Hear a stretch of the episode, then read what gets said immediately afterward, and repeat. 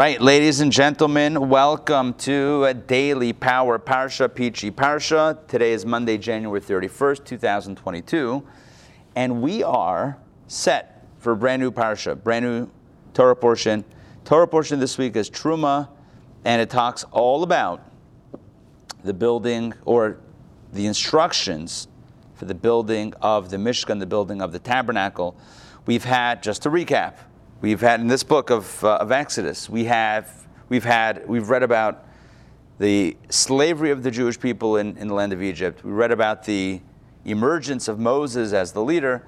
We read about the 10 plagues and the Exodus. We read about the encounter, uh, the entrapment at the sea and the splitting of the sea. We read about the journey to Sinai and the giving of the Torah Mount Sinai. We read about a lot of the, the, the, the civil laws of Judaism in last week's Torah portion, Mishpatim. And this week, we read about the commandments, the vision of the Mishkan, the home, the tabernacle, the temple for God. All right, so let's look at this together. I'm, I'm going to share my screen. Torah reading for Truma. Uh, reading number one, Exodus chapter 25. Here we go. The Lord spoke to Moses, saying, Speak to the children of Israel and have them take for me an offering. By the way, the Torah portion's name is Truma, Teruma, and the word Truma means offering. Okay, that's the word that means offering, right? V'yichuli Truma, that's that word right there in Hebrew, and the word in English translation here is offering. So God says to Moses to tell the people that they should take for me, take for God an offering from every person whose heart inspires him to, to generosity. You shall take my offering. So essentially, this is going to be a voluntary offering. Just to clarify here, from every person whose heart inspires him to to generosity, you shall take my offering, means whoever's inspired to give, let them give, and you should collect it, and then you should use it to build the, well, we actually don't know what it's going to be used for. I, I, I'm, I'm, I'm jumping the gun a little bit. Okay, so so far, all we know is that God is telling Moses to make a campaign, to start, to start raising funds, raising materials for, for this project. What project? We're not sure yet.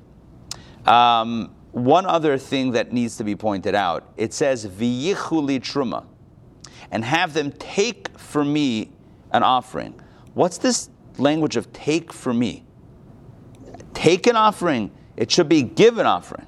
You ask someone, you tell someone, I got a project, it's going to be amazing, it's an incredible, it's going to change the world, it's going to bring heaven down to earth. We need materials, we need money, we need resources. I'd like you to give toward this campaign. You asked to give, right? You wouldn't say take. I want you to take an offering for me. Take an offering for me. Take an offering. Give an offering to me, not take an offering from me. What's this take?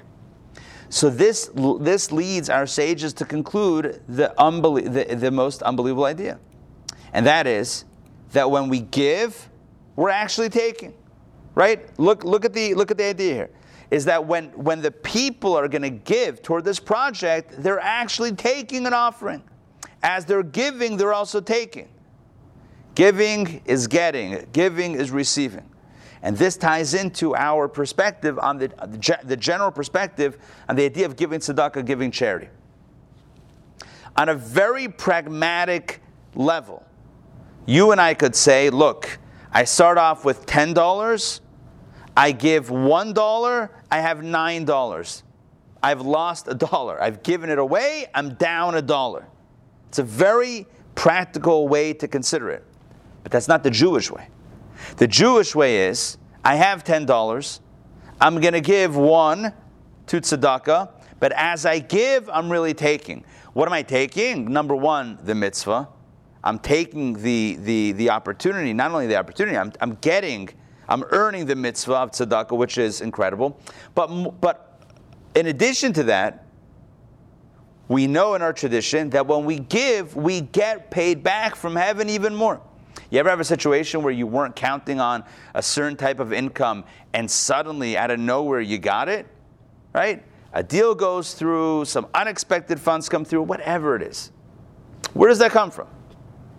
Sure, everything could be traced to something, something in the material universe, but we believe that ultimately God orchestrates everything. And that means, and this is the meditation that we're meant to, to learn from verse 2, is that when I give, when I do the right thing, when I'm, when I'm fulfilling God's will in this world, when I'm making this world a better place by giving to those in need or giving to good causes, then Hashem will give back to me. I'm not going to be left high and dry. I'm not going to be left without the resources that I need. If I give, I'm really taking. And taking from whose hand? Miyadcha, Hamaleya, Hapsucha, Varachava, from God's open and broad hand. God has an infinitely broad uh, uh, reservoir of resources, infinitely large. There's no limit. It's not like God ran out of cash. God doesn't run out of funds. We run out of funds, not God. We might run out of funds, but not Hashem, not God.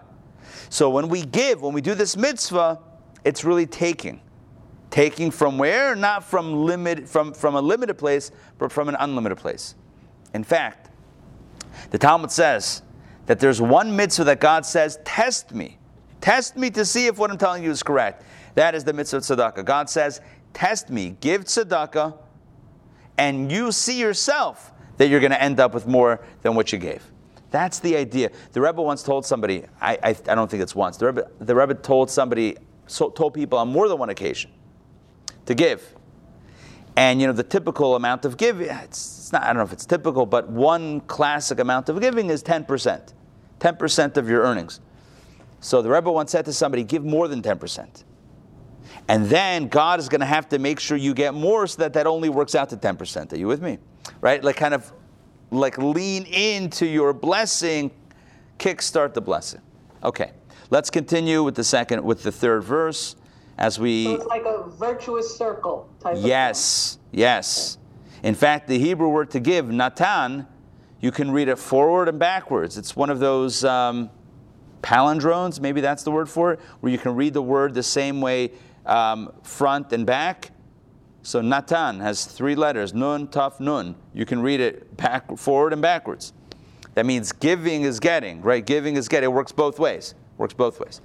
Um, let's continue. What are the specific items to be donated for this project, which we don't even have it specified yet what the project is for, but these are the offerings. And this is the offering that you shall take from them gold, silver, copper. Sounds like the Olympics.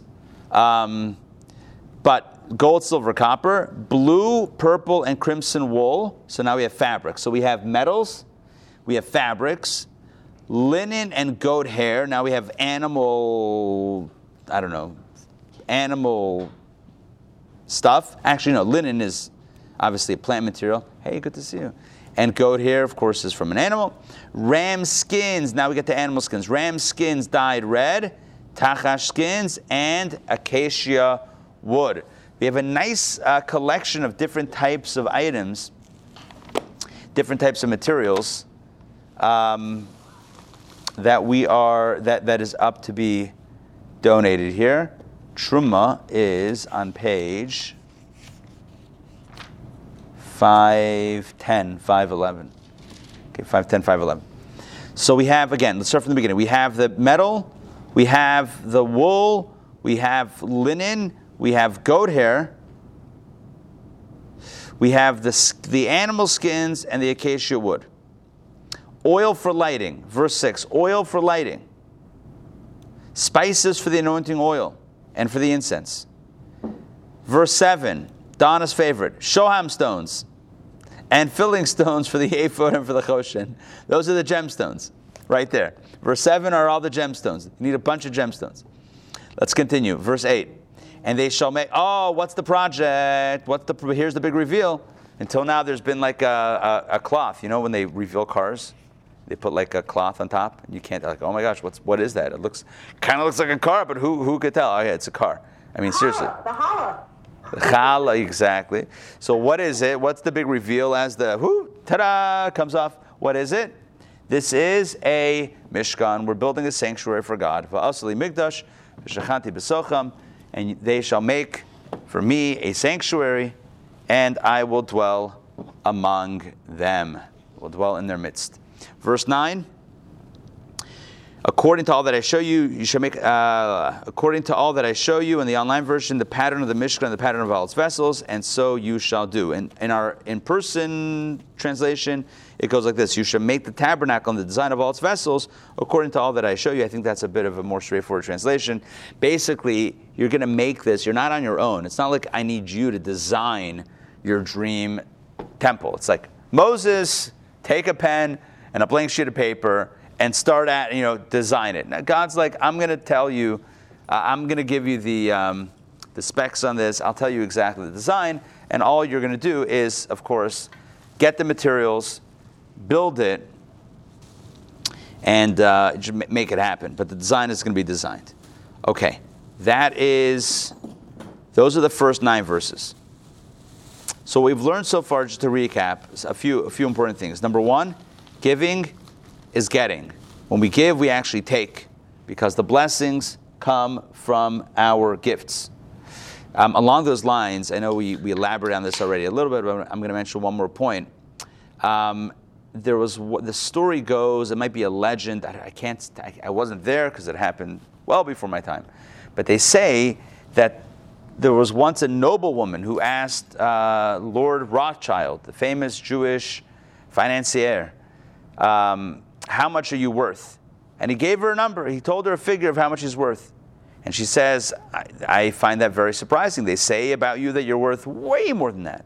And he says, The number that I told you is what I've given away to tzedakah, what I've given to charity. That's the only amount of money, that's the only wealth that I own. Because everything else could be taken from me tomorrow or today.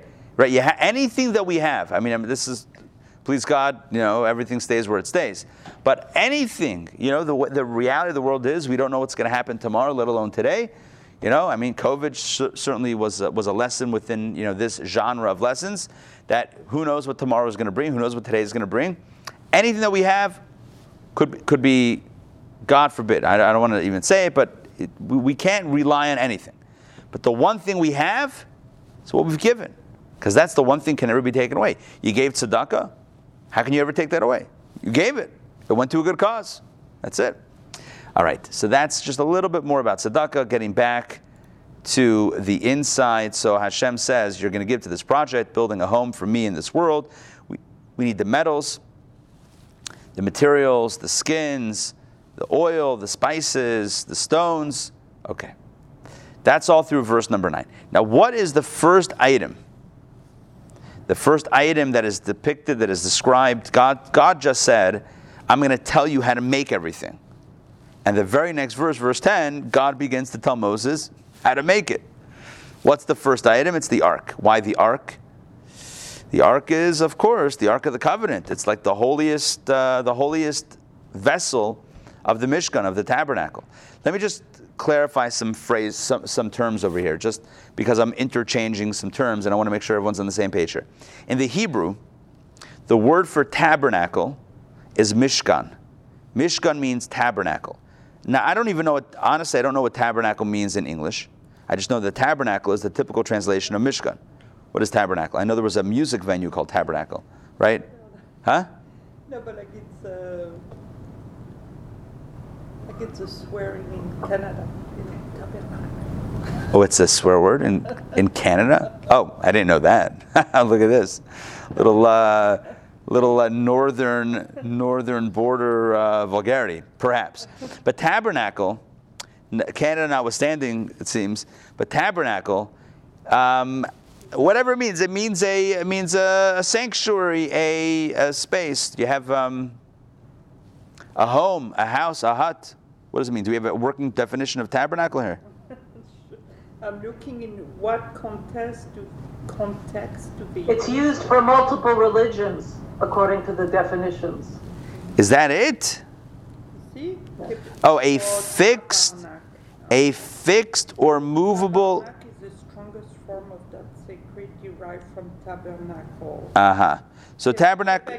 French profanity. Oh, in Quebec. Okay, so let's we can't use this in in in, in Quebec. All right, fine. So no Montreal uh, usage, but otherwise here in my quick translation, it says a fixed or movable habitation, typically of light construction. So not a permanent dwelling, but a portable dwelling, which actually pretty accurately describes the Mishkan. What was the Mishkan? And we're, this is literally what we're reading about. God says, Build me a sanctuary, build me a mikdash, a temple, and I'll dwell. But the temple that they built then was not a permanent edifice of stone because they were traveling. And as they're traveling, it had to be lightweight, portable. It had to be able to be deconstructed and reconstructed. Think of uh, Lego. Whatever. I'm not exactly Lego, but think of like something more, more portable. Their Lego version of the tabernacle? Somebody should make a Lego version. Right. That would be nice. Someone should get on that. I've seen like, yeah, you would think, right? Somebody, I've seen somebody like source together pieces and create like of Lego and create like holiday Jewish holiday kits, mm-hmm. like a Hanukkah kit and a Purim kit and whatever. Maybe someone made a Mishkan. I wouldn't be surprised if somebody made some sort of version of, of, of Mishkan Purim. But just to clarify the Hebrew words, Mishkan is the portable sanctuary. That's the, that's the Mish. That's what it's called. Mikdash means sanctuary or holy place. Mikdash, like Kodesh, means holy. Mikdash means the place of holiness. That could either refer to the permanent temple in Jerusalem, the Beit HaMikdash, or it's another name for the Mishkan. So Mishkan and Mikdash are really could be used interchangeably, but one just means sanctuary and one means portable sanctuary, i.e. tabernacle. Okay, those are just the terms. I'm going to be in. Tabernacle, I'm sorry, is tabernacle a Hebrew word? It is no, it is not a Hebrew word. So that's why that's used for other religions. Yeah. Yeah, it's not tabernacle isn't. I don't know where it comes from. It's not a Hebrew word. Mishkan is the Hebrew word. Mikdash is the Hebrew word. Mishkan is the portable sanctuary. Mikdash means sacred space. Sacred So space. Mishkan is better, is a better term to use, right? Then what? Tabernacle. Yeah. I, listen, if we can go Mishkan here, I'll be very happy. If we can go all Mishkan all the time, sure. I'm not. I'm not looking for tabernacle. That's not a. That's not a thing that I'm familiar with. Mishkan, right? Mishkan. Let's let's use Mishkan. If we have the terminology, then let's use Mishkan. So God says, make a Mishkan, make a Mikdash, and I'm going to tell you how to do it. So the first thing, first things first, let's make an ark. Okay. So the ark is made. Let's go. So verse 10. They shall make an ark of acacia wood. The ark is made of acacia wood. How big is the ark? What are its dimensions? Here we go. God said, I got the design. God tells Moses exactly how to do it. Two and a half cubits is its length, a cubit and a half in its width, and a cubit and a half in its height. Now, it would be good if we had a picture of what this looked like. And in fact, we do have a picture. We have a picture. Legit. We have a picture in the and Condition Chumash that we have right in front of us. So here we go. Ta da! Can you see it? Little box. There you go. There's your, there's your, there's your uh, ark. It's the picture on the on the left side, the smaller one. The other one is is the box kind of um, broken out. But there it is, on the left side. Okay. Let's get back inside the text. Let's see the verses as they describe the creation of the ark. This is the Ark of the Covenant. Uh, like the ark is in Raiders of the Lost Ark, that whole, that whole genre. Okay, verse 18. We are up to, sorry, no, not verse 18. Verse number, hmm, 11. Thank you. You know what? I'm confusing myself because I turned the page. Verse number 11. There we go. And you shall overlay it or coat it with pure gold, coating it inside and out, and you shall make upon it a golden rimmed edge all around. So, what's interesting here is that we find that the ark is comprised of both wood and gold. So we first said that the ark is made of acacia wood. And then we said it should be overlaid with gold inside and outside. How do you overlay gold inside and outside? How do you overlay? One second. How, you take wood and you coat it with gold. That I understand. But how do you put gold the, on the inside of the wood? What are you doing? You're cutting the wood and, and stuffing it. You're injecting the wood with gold? No, no, no, no, no, no. So here's how it works. Very simple. The ark was a box. Think of a box, right? Do we have a box in front of us? No, who knows? Maybe I have this. I have a panini box. I got a tuna panini box over here, right? You got a box. So yeah, you have a box. It's got a bottom. It's got the sides, and forget about the cover for a second. So the way the mishka, the way the ark, the aron, ark, the Hebrew word is aron. The way the aron, the ark worked, is the first thing was a golden box. There was a, there was a, there was a box of gold that was created. Then nesting inside of it, tightly fitting nesting inside of it, was a wooden box. You had a gold box and then a wooden box. And then in nesting inside of the wooden box was a third box also of gold. So it was gold, wood, gold. So if you looked inside the box from the inside, you would see gold. If you looked the outs on the outside of the box, you would see gold. But the inside is wood. The inside surface of the box is wood. So it's gold, wood, gold. The innermost box is gold, the outermost box is gold. The middle box, the inside, when I say inside, I don't mean I'm saying two insides, it's very complicated. Anyway, the, the, the in between layer is wood.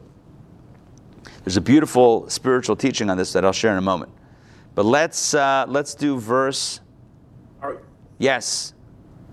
Uh, if you want to share this, I've got a good picture. Nice. Hold it up. Can you see? Uh, move it a little bit, a little bit to your. Yeah, there you go. Nice.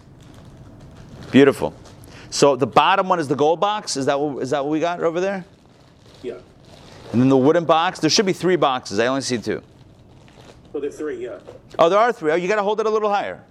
Sorry. There you go.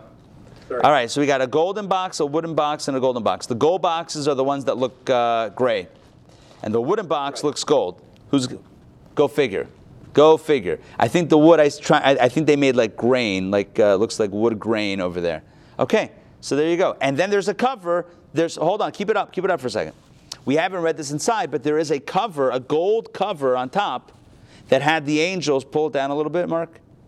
A little bit down, down, down, down, down. Yeah, there you go. With the cruvim, with the angels on top, like a flat cover with the angel on top. Okay, good, perfect. We're good. Now inside the box, by the way, went the tablets. The tablets, the two stone tablets that God gave Moses, those went inside the box, inside the ark itself.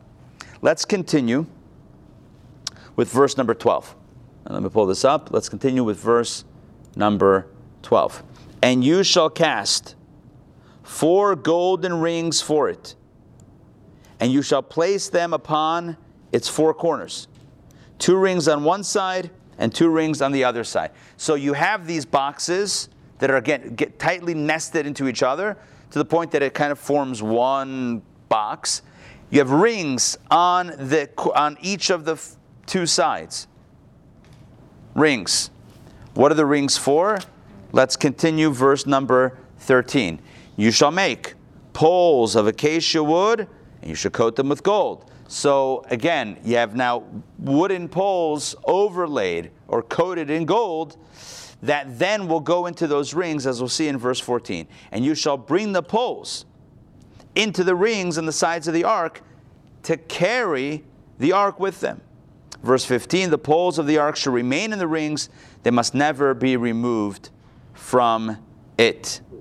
Okay, this leads us to the next picture. And I, I, either of us could show the picture. I'll show it. I got it right over here. But this picture of the ark, right? If you notice, maybe it's hard to see, maybe it's not. If you notice, the ark is not just a box with, an, with a cover on top, but it also has poles. You see the poles? There's poles. Yeah, like little fine poles over there, but poles nonetheless. Mark, does your picture have poles? It does. Yeah. All right, hold it up again. But it says it's not to scale. Yeah, well, okay, we're not actually. Uh, okay, that's fine. Doesn't have to be. Listen, through Zoom, through through your screen on Zoom, I don't think anyone's like actually, you know, trying to hack this. Building it, building it. Yeah, no one's re- no one's reverse engineering it from this picture right now. I think we're I think we're okay.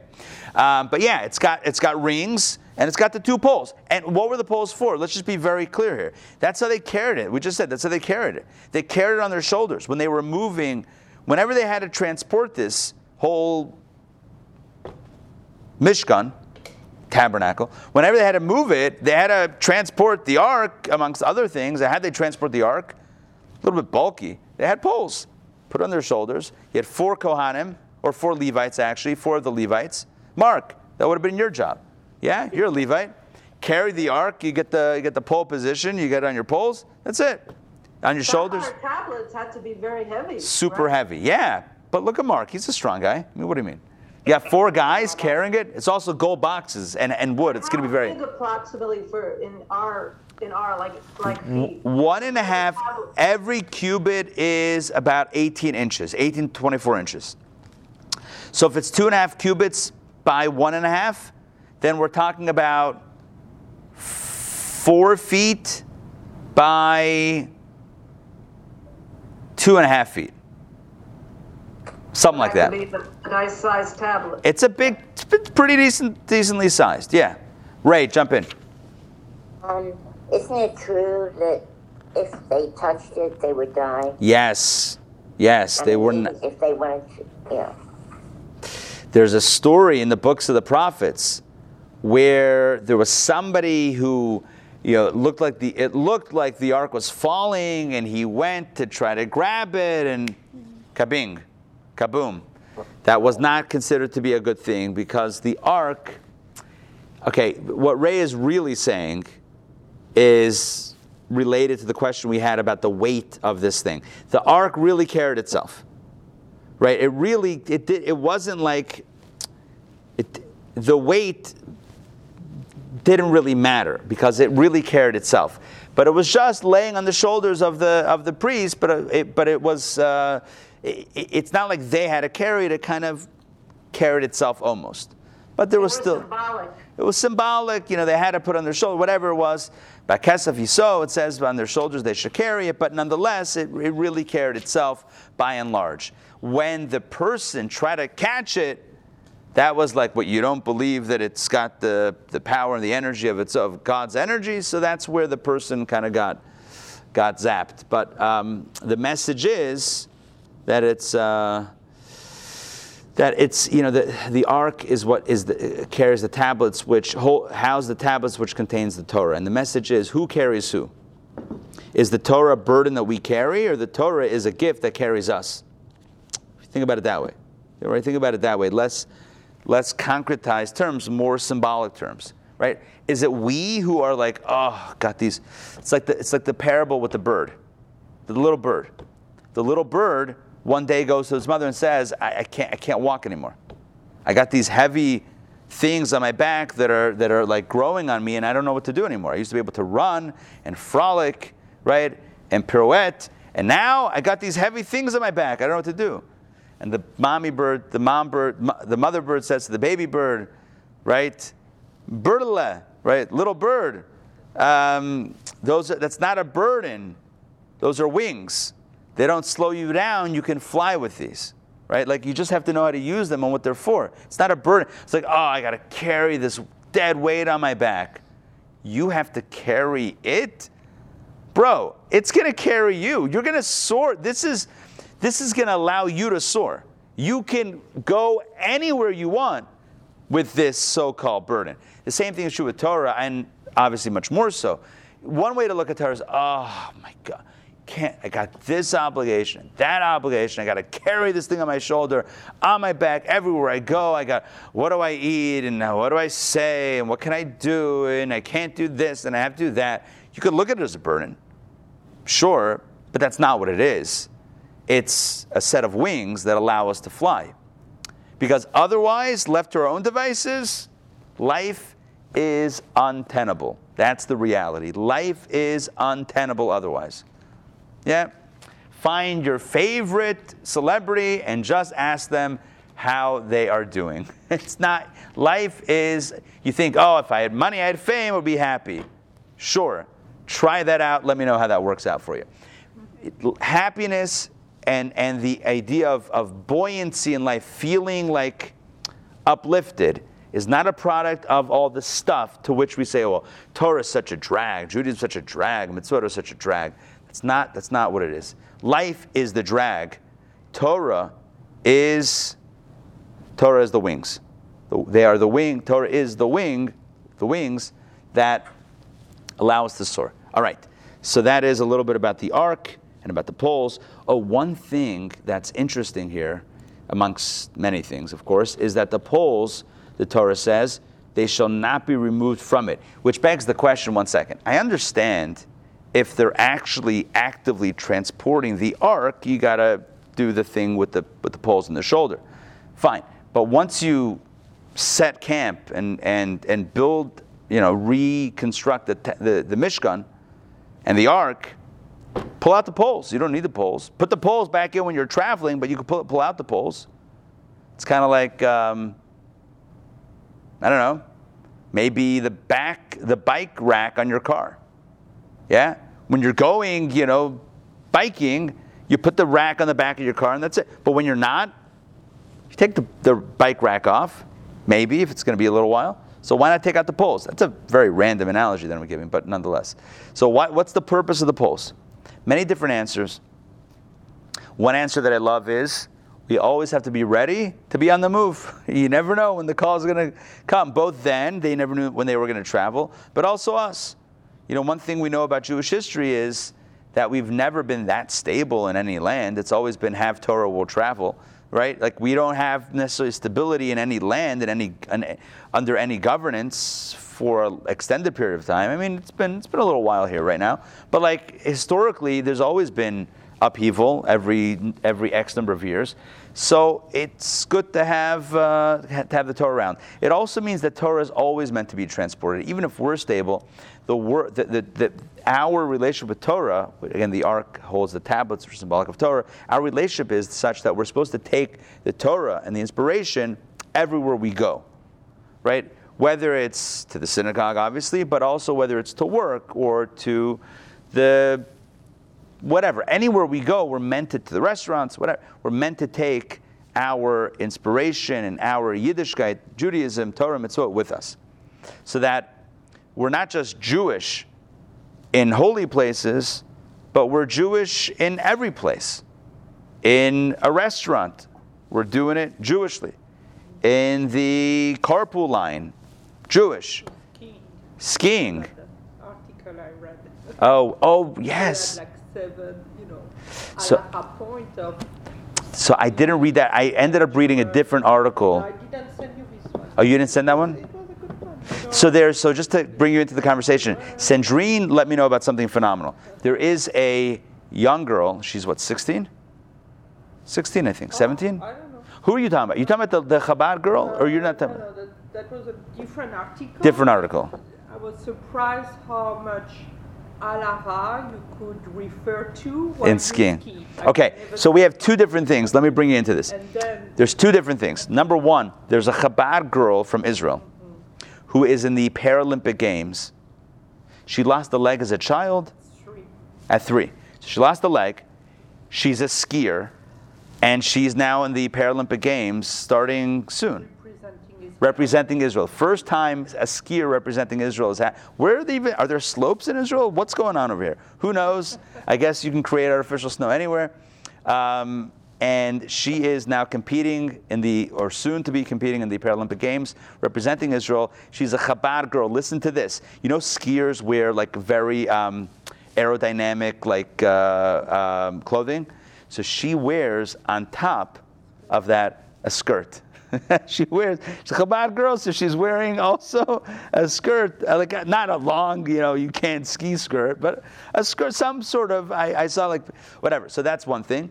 But then also, Sindri mentioned that there was an article recently about seven areas of Jewish law to take in consideration when you go skiing, which means the point is, say it again. With Is it like too dangerous?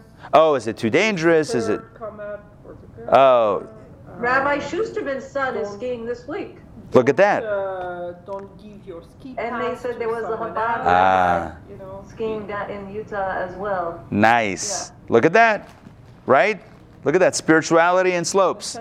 That's a new, a new, a new name for a, for an event. We'll have to do that one day. Here's the point: that you can bring Yiddishkeit even on vacation. Maybe not even, maybe especially on vacation, because you know vacation can lead to who knows what. On vacation, all bets are off.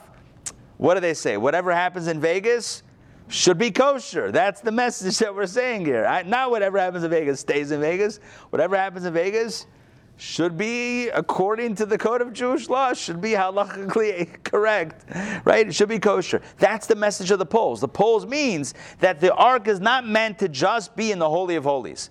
Like in the, where's Torah? In the sanctuary, in the tabernacle, in the in the holy of holies in, in the synagogue. Where's Yiddishkeit in the synagogue? No, no, no, no, no, no, no, no. Where's Yiddishkeit? Everywhere we go. Wherever we go, Yiddishkeit. There's an opportunity. Where we eat, where we travel for vacation, any person we meet, there's always an opportunity to inspire. Everywhere we go, everything we do should be infused with the ark, with the tablets, with Torah, with Yiddishkeit, with inspiration. Okay. That's a little bit, a little bit about the poles. By the way, poles also exist in skiing, if I'm not, if I'm not mistaken, right? Especially when you're slaloming. I've never skied before in real life, but I feel like this is the best I'm going to do. The towers would be pretty flying through, you know. The tzitzit would be nice. That's right. Yeah, imagine, imagine flying with, imagine skiing with the towels. I remember as a kid watching the Olympics watching the winter. First of all, I, for some reason, whatever, I take to the winter games more than the summer games. I don't know. I just I like those sports. Um, I the ski jump is crazy. The ski jump. I remember just as a kid, the first time I saw it, you're going down this massive thing, go off the edge, and then they go whoop with the skis like azoi, and that's it. They're flying. I don't know how many, is it 100 feet, 200 feet? I don't even know the numbers. I'm not sure, I, I forget already the range of numbers. But, and I'm ta- obviously everyone knows this, everyone's seen this before, but just the, the, the marvel of human flight on skis and then landing on snow, on ice, it's just, the whole thing is crazy and just absolutely fantastic. It's amazing. It's abs- I'm, just, I'm a big fan of that, uh, of the winter stuff. Okay, running fast and jumping over hurdles, fine, but just throw snow and ice into the mix, and now, now you got me. Now we got a thing going on. All right, let's uh, let's jump back in to the text. Oh, because here the Torah tells us what goes into the ark. I told it to you before, but I didn't make it up. It comes from right here, verse 16. And you shall place into the ark, into the ark. What should you put into the ark? The testimony. All right, the tablets of testimony which I will give you well, which I will give you, which I did give you. Is this an allusion to the sin of the golden calf where the first set was broken and we had to wait for a second set? Uh, I don't know. All right, we'll, we'll have to leave that as uh, a little, we'll, we'll leave that a little bit um, mysterious for right now. But what we see so far after the first reading, and we're going to get into the second reading in a moment because I really want to do, I want to make sure that this week we're, we're on track.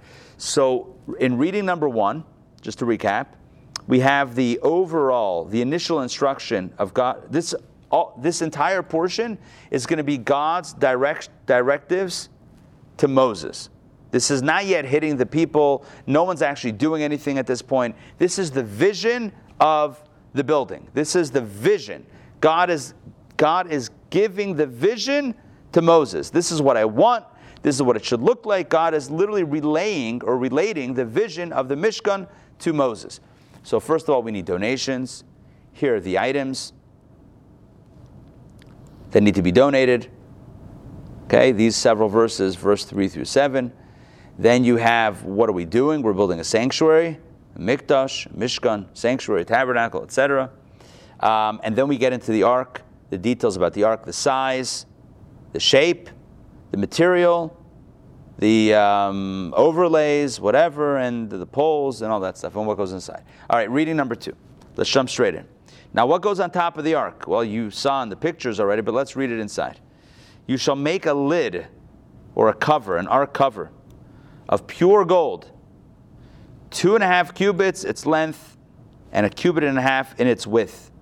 Well, I mean, it's got to be the same dimension as the actual box, otherwise, it's going to fall in. So that's two and a half by one and a half cubits, uh, around four feet by two and a half feet, approximately. is this over? Is this is this overlay? The overlay is not made of wood and gold; it's made of pure gold. Again, the box itself, the shape of the box is comprised of a gold box, a wood box, and a gold box. The cover is pure gold. And I think No, let's keep on going. I want to share with you an insight on that. But soon. Verse 18. You should make two golden cherubs or cherubim. Those are the angelic, the angel looking figurines. You should make two golden cherubim. And as the commentators say, Rashi points out, each one should have the face of a child. You should make them, back inside, make them from the same piece of metal, make them hammered work. Hammered work means hammered from a single piece of metal. From the two ends, sorry, hammered out from the two ends of the ark cover of the lid. So you take a larger piece of gold and you flatten it down into a cover from which is emerging the two angels. You don't make a cover and then make the angelic figurines and then weld them, you know, with fire, attach them to the lid. No, it's got to be hammered out of a solid piece of gold, which is extremely difficult, right? To make a flat lid is one thing. To make a flat lid with angels protruding from it, from one solid piece of, of metal, one solid piece of gold, that's extraordinary. Let's get, but that was the, that was the, the, the vision of, of how this needs to be created. All right, verse 19. Make one cherub from one end um, and the other cherub from the other end. Make one of the cherubs at each of the ends, at each of the two ends of the lid from the same piece of metal. Verse 20. The cherubs or cherubim should have their wings spread upwards, sheltering the lid or the ark cover with their wings. And faces and faces, their faces should be turned toward one another. Right? So the angels will be facing, the figurines will be, they have a face of a child facing each other, wings that are covering, kind of covering the ark cover, spreading over it. The faces, the faces um, of the cherub should be turned toward the lid. Did we read that already? We may have read that already. Okay, verse 21. You shall place, okay, and you shall place the ark cover on the ark from above. And was, put it on top. Um, and you shall place the tablets of testimony, the tablets which I will give you into the ark. Or here it says, and into the ark you shall place the testimony which I will give you. Okay, that's kind of a repetition of what we said before. Um, again, the ark cover is placed on top, and then into the ark should go the tablets. What's interesting here is the order. To me, the order doesn't make sense. But obviously, there's an insight here that's waiting to be uncovered. So it says here in verse 21 that first you, I'm going to say first, it, it doesn't say first, but the order of, of, of items is placing the ark cover on the ark, and then into the ark, placing the tablets of testimony inside. Well, how, which goes first? Wouldn't you have to first place the tablets and then put the ark cover on it? Why does it first say you should place the ark cover and then what goes inside? It's like imagine instructions. Okay, first things first. Imagine I'm giving you chicken soup instructions. Yeah, here's how to make chicken soup. You ready? Take a pot, put it on the stove, right? Close, put the lid on top, put the lid on top, cover it, put chicken inside. You say, what? You want me to put the cover on it and then put chicken inside? Through magic? What is this, David, David Copperfield?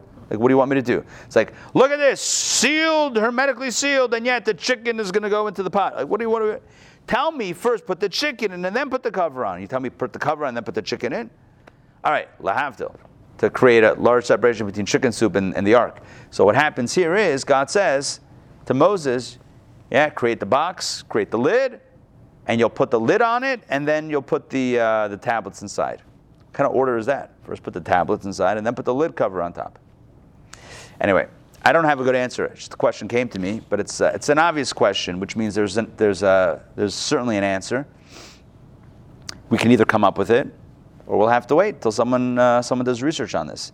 But again, the question on the table is why does the Torah mention, why does God mention the instruction to cover the ark before putting the tablets inside? Ari, Yes. I've got a little something here. Nice. What is your volume uh, uh, sh- shekalim? Shekel? What is what? Yerushal, uh, Shekalim, or Shekalim? It's Talmud Yerushalmi. It's the Jerusalem Talmud, Tractate Shkalim. Okay. It says, and into the Aron you shall put the testimony, rather than, and you shall put the testimony into the Aron. By having into the Aron at the beginning of the clause, it implies that the testimony shall be placed into the Aron before the lid is put over it. You may not put the lid on first and then raise it in order to put in the testimony. Which begs the, which makes the question even stronger. Why, in the order of verse 21, does it say, place the lid and then into the ark you put the tablets? What's up with that? I, I understand that what the what the law actually is that first you put the tablets and then you put the, the put the lid cover, which is understandably the case because first you got to put the contents in before you cover it. But yeah, I, the question still that only enhances the question. Why then does the does the Torah does the verse itself reverse it? I haven't. I have a thought. It's not fleshed out, but the thought is based on what I want to tell you about the about the materials of the of the box. First, let me see how many verses we have left for this. Um, let's but do. also, Rashi said something Yeah. What? about it being a standalone. It implies that the ark is a standalone in and of itself. The I don't know, ark. That's what. That's my reading. The ark or the ark cover or both? I mean, no, the the actual box Uh-huh. is a standalone, Got it. and then the cover is a standalone. I don't So know. each one is its own. Each one has its own like level of holiness. Yeah. Okay, okay, that makes sense. In other words, even though they're co-joined, ultimately one is on top of the other. It's not just the lid to the to the box. It has its own level of holiness, its own entity into itself. Okay, this is. Let's do one more verse, 22, and that will take us to the end of the ark conversation. And then I want to share with you an insight that I think may uh, may or may not address some of the some of the items that are, we kind of have as loose ends here. Okay, verse 22. Let's do this inside. I will arrange my meetings. God says to Moses, "I will arrange my meetings with you there." it's conference room. Um, I will speak with you from there. Sorry, I will speak with you from above the lid, or top the ark cover, between the two cherubim that are upon the ark of the testimony. And what I speak to you there will be all that I will command you to tell the children of Israel. So basically, God says, This is going to be our place. This is where we hang out. I'm going to speak to you from there. And, uh, and then you're going to tell the Jewish people this is going to be the way we communicate. All right, here we go. I want to jump into the boxes. Gold box, wood box, gold box. I explained at the beginning that we have these three different boxes and they're, they're nested into each other. So first you have like the largest box is a gold box. That's where you're going to look. When you look at the outside, on the outside, that's the one that you're going to see. Inside of it is nested a, a wooden box.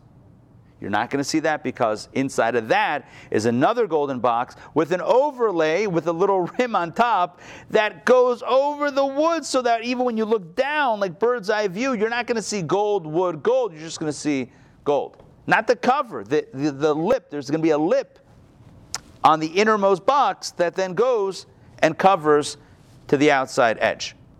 Now, what's the message? What's the deeper message? So, in the teachings of Kabbalah and Hasidic philosophy, we know this gold represents purity. I know the golden calf was not a good episode, but otherwise, gold represents purity. Gold represents beauty. Gold represents, on some level, perfection. Wood, a little bit more messy. Wood is like, wood can represent something a little bit more um, volatile. Wood could look nice, but could also rot and get moldy or whatever. I don't know, moldy. It can like get warped and it can get, you know, it can get ugly. I mean, I guess gold could also get ugly theoretically. It's, I'm giving you themes and you'll see how it works together. So gold represents beauty and purity, and wood represents a little bit more complicated than, than, than beauty and purity. And what the Torah is telling us is, is the nature of the human being. The inner, our innermost box, our innermost essence is pure gold. Pure gold, holy and righteous. Our innermost core is an neshama, is a soul, a godly soul that is absolutely perfect.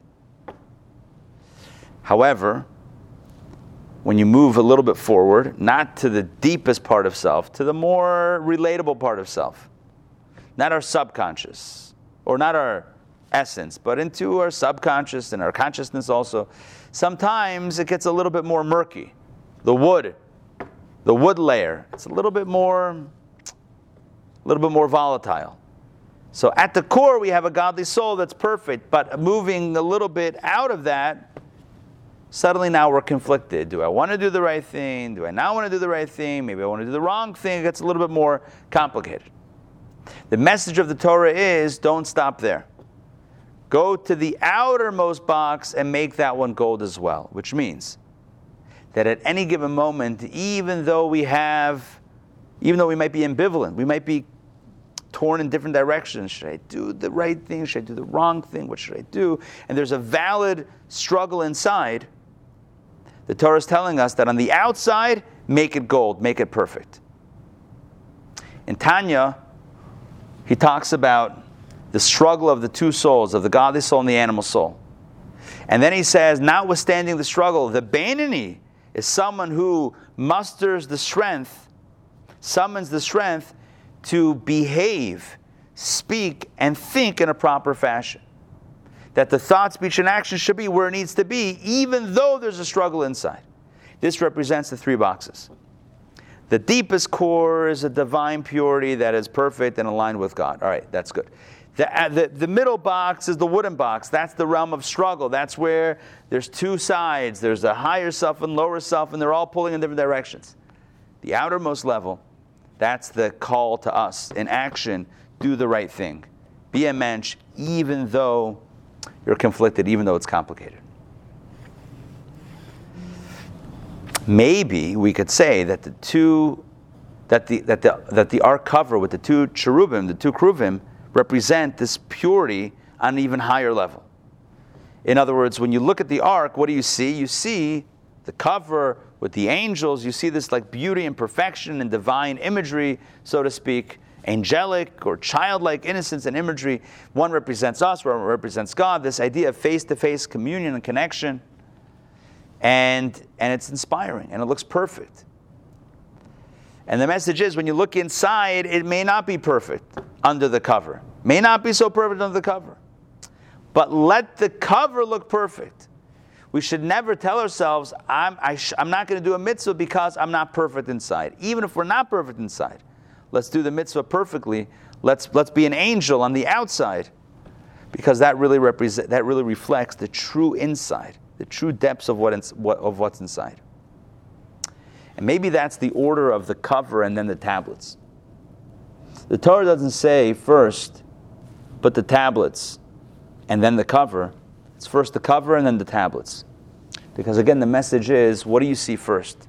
First thing you're going to notice is the outside. That's how we work. Human beings living in this world of externality and superficiality, the first thing we notice is the outside and then we move to the inside. So the first message is may your outside be as perfect and majestic as the ark cover with the kruvim. That's how it should be. And then on the inside, ha- how do you deal with the inner wood, with that inner kind of conflict? You got to have your tablets, you got to have your Torah, you got to have your Torah study lined up and your inspiration lined up. But the goal is that the outside should be perfect. To put it in other terms, God wants us to create a perfect home for Him on this earth. And who are going to be the, and who are the ones to create it? Us imperfect human beings. It's imperfect human beings doing mitzvot, you know, Torah and mitzvot that create a perfected world. And you're say, but how can I create perfection if I'm not perfect? Don't make this so much about you. don't, don't get too caught up in yourself. Don't, don't get too, that's already overthinking it. Imperfect human beings creating a perfect world. That's the magic. That's the formula. The Rebbe said this actually in the last Farbrengen before he had a stroke in 1992. I was actually there for Shabbat. We took a field trip for the weekend from Pittsburgh to New York to Crown Heights. Who knew that that was going to be the last, you know, public uh, where the Rebbe was talking for hours. I remember, I was a kid. I was 13. It was shortly after, it was like a, a month after the pictures that I showed you, the Bar Mitzvah pictures. It was like a month later. And um, I remember as a kid, I didn't, I couldn't, I couldn't follow in the Yiddish. Rebbe spoke for hours in Yiddish. You know, when you're 13 and you're standing up and listening to Yiddish and you can't really understand it, you get a little, uh, you know, little antsy. But I, but we stayed, we stuck it out. We stayed there. And I mean, listen, do I look back and think like, oh, had I only, if only, yeah, of course. But there's no, no utility in that. Anyway, um, but the Rebbe then, because I've studied it subsequently, the Rebbe spoke about the idea of, it was, it was the Torah portion connected with Vayakhel and Pekude, the idea of community and individuality and the balance between the two, how you know um, you have communities. So is the community its own thing, or is the community just built of individuals? What's the interplay between individual and community? It's like something like uh, almost like a philosophical conversation. But basically, the conclusion, one of the conclusions the Rebbe said was that it's a bunch of imperfect individuals that can make a perfect community. Every individual on their own might be imperfect. This one has that flaw, this one has another flaw, this one has this issue, that one has that challenge. But together, what's the, what's the phrase? The sum is greater, sorry, the whole is greater than the sum of its parts. And so a community is greater than just a bunch of you know, flawed, imperfect individuals. The same thing is true with the world. Our mission of making the world a home for Hashem involves all of us even though individually we could all say, I'm not perfect. I got all this, you know, this, these layers of wood inside that are not yet gold. Doesn't matter. You can still create a, perfect, a, a perfect edifice for Hashem. All right. I think we're going to close it. Yes. Ray, jump in. Oh, hold on. You're muted. Don't forget to unmute. Yeah, you got so, it. Um, so you're, you're saying well, all right, there's a saying, it's what's inside the cans, like a mezuzah. Right. People people buy the case and they don't realize that it's what's inside the can. Right. This is the opposite, what you're saying, right? Sort of, but with a caveat. Yes, sort of, but with the following disclaimer. It doesn't mean that the inside could be hollow. The inside has to have the tablets. That's what the Torah says. You got to have the cover, but don't forget inside you need the tablets. You got to have that scroll, not a scroll, but the mezuzah would have a scroll. This is the actual the stone. You have to have the tablets. You have to have the Torah, and it's engraved. It's got to be engraved inside. But even though inside the Torah is in proximity to that struggle, even though there, there might be a struggle, you can still create perfection. In other words, to put in very simple terms, even if in a conversation I might feel a little bit conflicted and there might be part of me that's that's telling me like oh say the not nice thing or you know say the hurtful comment. I can still hold myself back and speak like an angel. Speak perfectly even though i mean perfectly speak nicely even though inside uh, there's a little bit of a struggle there that's the big idea. This is, I mean, these are classic ideas from Tanya and from Hasidic philosophy. The idea that we have control over the garments of the soul, thought, speech, and action. That even though inside there might be chaos and turmoil, on the outside we can present it nice. Is it the same as the, as the mezuzah? A little bit different, because in this case it's not that there's no scroll inside. In this case there is, there is. There are the tablets inside. But what it means is that almost more important than being good inside is being good outside. Because that's what really makes a difference in the world. If I'm a generous person inside, but I'm not helping a cause that needs to be helped, then what, what, what good does, does it do the world that, I'm, that I have a generous heart? Right? I have a generous heart. Eh, you know, imagine, you, imagine you know, a, a loved one you know they say what's going on you're not you don't say hi to me you don't you don't you don't do anything for me you don't you don't come home after work like nothing Say, but I love you in my heart. Thank you. I would actually like, like you to love me, not only in your heart, but in, in action, in practice. I'd like, to, I'd like you to actually love me in, in, in the real world, not just in your heart. So the same thing is true with Judaism. Like, we don't want a. Um, car- Judaism is not meant to be cardiac Judaism. Cardiac Judaism is, I love God in my heart. That's it. That's the heart is complicated. The heart is not is not the be all and the heart. Yes, you also need to love God. Sure, it's love Hashem with all your heart, with all your soul, with all your might. Yes, fine, true. But also, it's in it's in action. It's in action. It's how we think. It's how we speak. It's what we do. That's what demonstrates our love for Hashem and our commitment to make the world a better place. At the end of the day, we live in a world of action. So we make the world a better place through our actions and our words and even our thoughts as well. All right, that takes us to where, where we're going to end today. We're still middle of reading two, but we did go a reading and a half, and we covered the intro and the ark. Tomorrow, we're going to pick it up with the table. That was for the showbread, which we'll talk about tomorrow. The menorah, and maybe the curtains. Ooh, curtains are long. Okay, all right. We'll see. We'll see how far we get. I, I have a question. Sure. Was the purpose of the ark to hold the Ten Commandments, the tablets, or was it to hold the Torah? Because th- there's a note here, it says from uh, Pas- whatever that is, it says, um, it says Rashi explains that testimony refers to the tablets of the covenant rather than the Torah.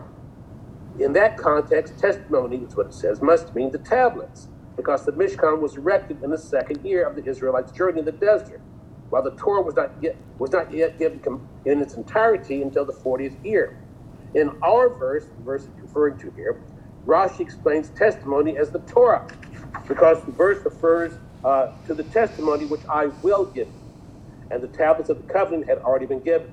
So my question is, which is?